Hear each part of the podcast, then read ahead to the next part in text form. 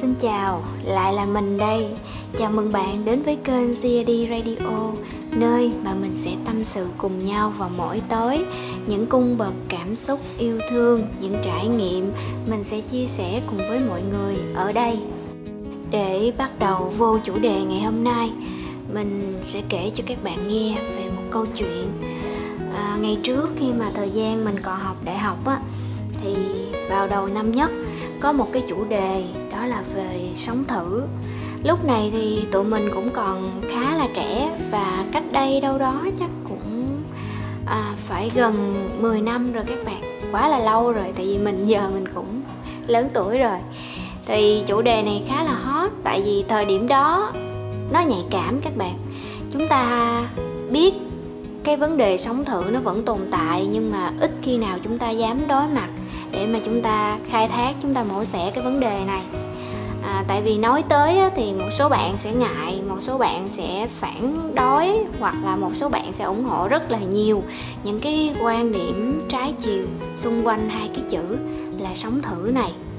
Thì hôm nay sẵn thì mình sẽ nói một chút về hai chữ này nha.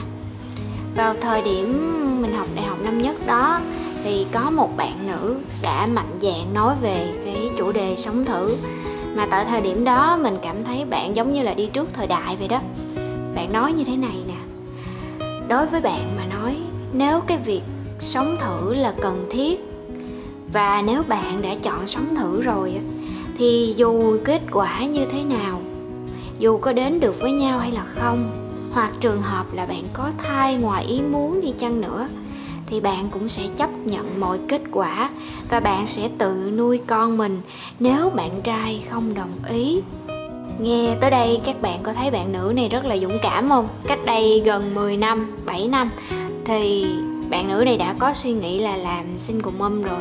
Và lúc đó mình trong đầu mình vẫn cái suy nghĩ hơi xưa cũ là mình nghĩ là trời ơi sao mà can đảm quá vậy? À, miệng đời sẽ nhìn bạn xã hội sẽ nhìn bạn và bạn phải sống như thế nào khi mà con của mình không có cha, không có gia đình bên nội? Mình đã có suy nghĩ như vậy. Và mình tại cái thời điểm đó nha, là mình hoàn toàn, mình phản đối cái quan điểm sống thử trước hôn nhân. Và 7 năm sau là hiện tại bây giờ, ngay tại thời điểm mình thu cái clip này nè, thì mình có một chút khác đi về suy nghĩ thật ra mình vẫn không ủng hộ quan điểm sống thử trước hôn nhân nha các bạn. Tại vì á các bạn phải nhìn ra được một cái vấn đề nè hậu quả của nó để lại. Mình ví dụ nha khi mà chúng ta sống thử với nhau á thì mỗi ngày chúng ta đều sẽ gặp nhau đúng không? À, chúng ta cùng ăn chung ngủ chung làm mọi thứ đều chung hết. À, sáng mở mắt ra là thấy người bên cạnh tối trước khi ngủ cũng là thấy người này. Và ngày qua ngày thì các bạn cũng hiểu rồi đó. Cái gì nó quen thuộc quá thì cái chữ chán nó lại bắt đầu xuất hiện. À, nếu cái cặp đôi không biết cách giữ lửa à, trong lúc sống thử thì rất dễ nhanh chán nhau. Và khi mà chán nhau rồi á thì đối phương người ta cảm nhận được chứ. Và người ta sẽ bắt đầu kiểm soát bạn. Bạn chán người ta rồi bạn sẽ thể hiện ra thôi không có giấu được đâu và đối phương người ta sẽ kiểm soát bạn bằng cách là hỏi bạn đi đâu? Hỏi bạn làm gì? À, kiểm soát điện thoại của bạn kiểm soát những cái mối quan hệ xung quanh của bạn. Tại vì vốn là các bạn chỉ mới sống thử thôi các bạn cũng chỉ là người yêu thôi. Chúng ta chưa có một cái mối quan hệ ràng buộc cụ thể nào chắc chắn về mặt pháp luật cả. Yêu nhau thì đến với nhau còn hết yêu thì chia tay. Vậy thì cái chuyện mà sống thử á nó cũng không phải quá to tát nhưng nó sẽ thật sự là vấn đề lớn sau khi chia tay.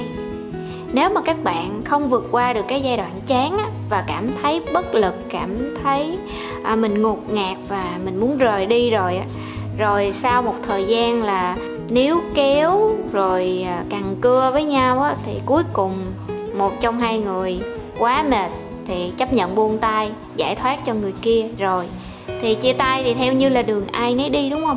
Nhưng mà cái giai đoạn mà các bạn sống thử như vậy á, nó sẽ ảnh hưởng đến tâm lý của các bạn về sau. Và nhất là các bạn nữ nữa, các bạn thiệt thòi rất là nhiều về cái thanh xuân của các bạn, về cái quãng thời gian mà các bạn ở bên cạnh, các bạn chăm sóc cho người ta để rồi nhận lại hai chữ chia tay á. Các bạn là người cảm thấy mệt mỏi và cảm thấy thua thiệt nhất trong cái mối quan hệ này tại vì người đàn ông á người ta vô tư lắm người ta cũng không có nghĩ nhiều đâu các bạn. À, bây giờ chia tay rồi thì coi như là người dân không liên quan với nhau nữa. Nhưng mà người phụ nữ người ta thường hay bị những cái kỷ niệm nó dày vò. Và khi một thời gian sau à, không gặp nhau nữa nhưng mà những cái kỷ niệm nó cứ ám ảnh nó cứ quấn lấy bạn. Mỗi lúc mà có một cái gì đó làm cho bạn gợi nhớ về những cái thời gian mà sống cùng với nhau thì nó cứ đau đáu ở bên bạn á. Bạn rất khó để bắt đầu một mối quan hệ khác. Và từ đó bạn sẽ sợ sợ phải à, sống cùng với ai đó luôn á. Bạn sẽ e dè để tiến tới một cái mối quan hệ mà có thể dẫn đến hôn nhân. Rồi còn chưa kể thêm cái nỗi mặc cảm nữa. Mặc cảm là mình là một người phụ nữ đã từng thuộc về một người khác một cách không trọn vẹn và nếu mà chẳng may cái người yêu sau của bạn á người ta không đủ tâm lý và người ta kiểu như là truyền thống à, người ta nghe cái chuyện mà bạn đã từng sống thử như vậy và người ta không ủng hộ thì lại một lần nữa bạn bị vết thương mới chồng lên vết thương cũ. Các bạn có thấy là hậu quả lúc này chưa? Nhưng mà nhưng mà nếu trường hợp các bạn có con thì sao? Như quay trở lại cái câu chuyện của bạn nữ hồi đại học của mình. Bạn ấy nói bạn ấy sẽ can đảm làm single mom để nuôi con của mình. Tại vì đây là máu mủ của bạn, là sinh linh nhỏ bé mà bạn và tình yêu của bạn đã tạo ra nên bạn không muốn bỏ. Thật sự mà nói, tại thời điểm mà bạn phát biểu ra cái quan điểm này, mình không ủng hộ khúc này mình đã nghĩ trong đầu là nếu mà mình có con thì mình rất là sợ gia đình của mình và mình sợ miệng đời của mình là mình sẽ, có thể mình sẽ bỏ con của mình. Mình đã từng nghĩ như vậy. Cho đến một ngày là cái thời điểm mình đang thu cái radio này nè, mình thật sự cảm phục bạn đó và mình đã đi theo cái con đường của bạn đã nói. Hiện tại bây giờ, mặc dù mình đã từng có gia đình à, mình đã từng có chồng, nhưng mà mình đã chọn con đường là sinh cộng mâm à, mình quyết định mình nuôi con một mình tại vì đúng thật bạn à đứa bé không có lỗi. Đứa bé không có quyết định được là đến với bạn lúc nào mà bạn là cái người quyết định điều đó.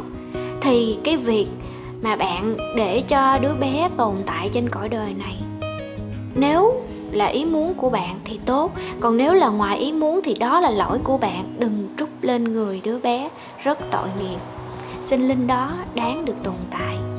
Vậy nên, trước khi mà bạn sống thử bạn phải suy nghĩ rõ một điều là mình có chấp nhận được những cái hậu quả nó đem đến sau cái việc sống thử đó mà không có kết quả êm đẹp hay không.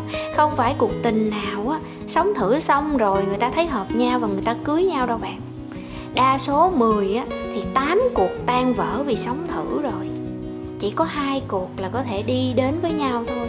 Và một trong hai cuộc đó thì đâu đó cũng có một cuộc chia tay ngay sau đó.